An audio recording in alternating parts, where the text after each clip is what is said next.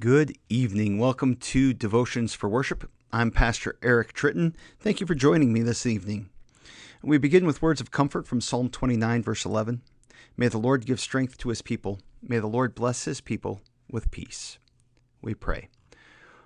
Almighty God, unto whom all hearts are open, all desires known, and from whom no secrets are hid, cleanse the thoughts of our hearts by the inspiration of your Holy Spirit, that we may perfectly love you and worthily magnify your holy name.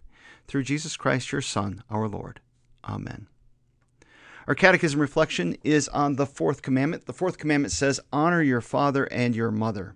What does this mean? We should fear and love God so that we do not despise or anger our parents and other authorities, but honor them, serve and obey them, love and cherish them.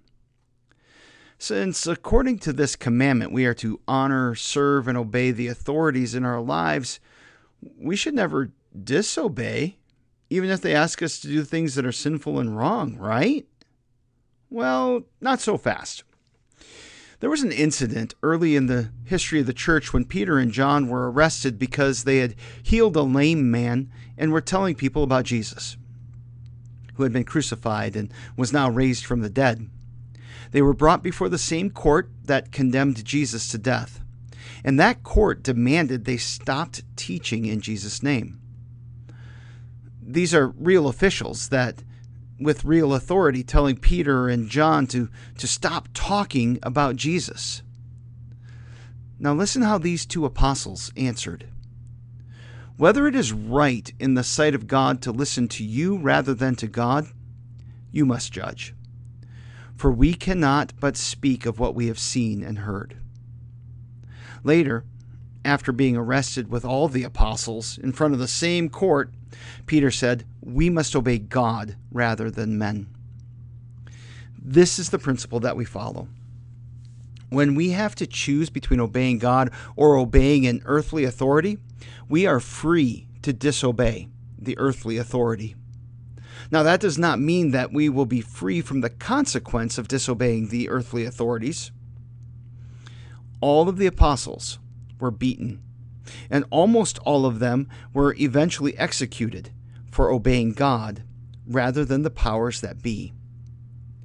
Many Christians have gone to jail for following the Word of God rather than the law of the land. I say that we are free to disobey and we can courageously do so because Jesus has called us out of this world into the kingdom of God. We live here as aliens and strangers, our home prepared for us in the resurrection of the dead. But even in our disobedience, we are led by love. We are led by love of God, who is the ultimate authority we seek to follow, and we do not want to dishonor him by our behavior. We're also led by love for our neighbor and our parents and other authorities are certainly neighbors whom we sometimes, in love, must call to repentance because they too sin. This is not a light matter. God's design is for the authorities in our lives to be a blessing to us. To rightly disobey these authorities is to conclude that they have stepped outside of God's will. And that is a sad state of affairs. But it happens.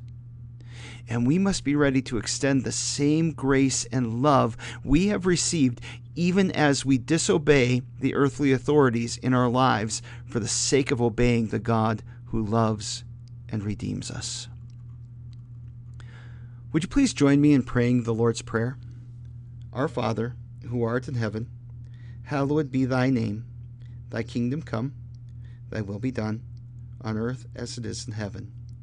Give us this day our daily bread, and forgive us our trespasses, as we forgive those who trespass against us.